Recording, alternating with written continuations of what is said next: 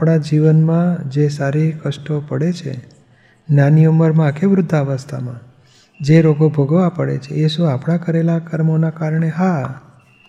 એ બધું આ ભાવના નહીં, પણ ગયા ભાવમાં કર્મ, રાગ, આ ક્રોધથી, માનથી, કપટથી, મોહથી, રાગથી, દ્વેષથી, જે જે વ્યવહાર થયા ને, એ પછી પરમાણુ ખેંચાય અને પછી શરીરમાં રોગ ઊભા કરીને ફળ આપીને જાય.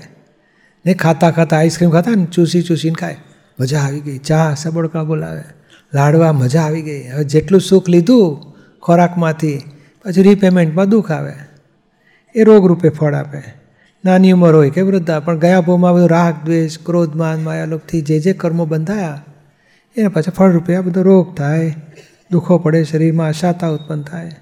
એટલે આપણે આમ પછી પછી નૈમિતિક હોય દવા ડૉક્ટરની ડૉક્ટરની કે વૈદની કે જે દવા ઠીક લાગે, કરાય કરાય, કરાયા કરવાનું. કર્મ પૂરું થશે એટલે કોઈ નિમિત્તે દર્દ મટી જશે પછી.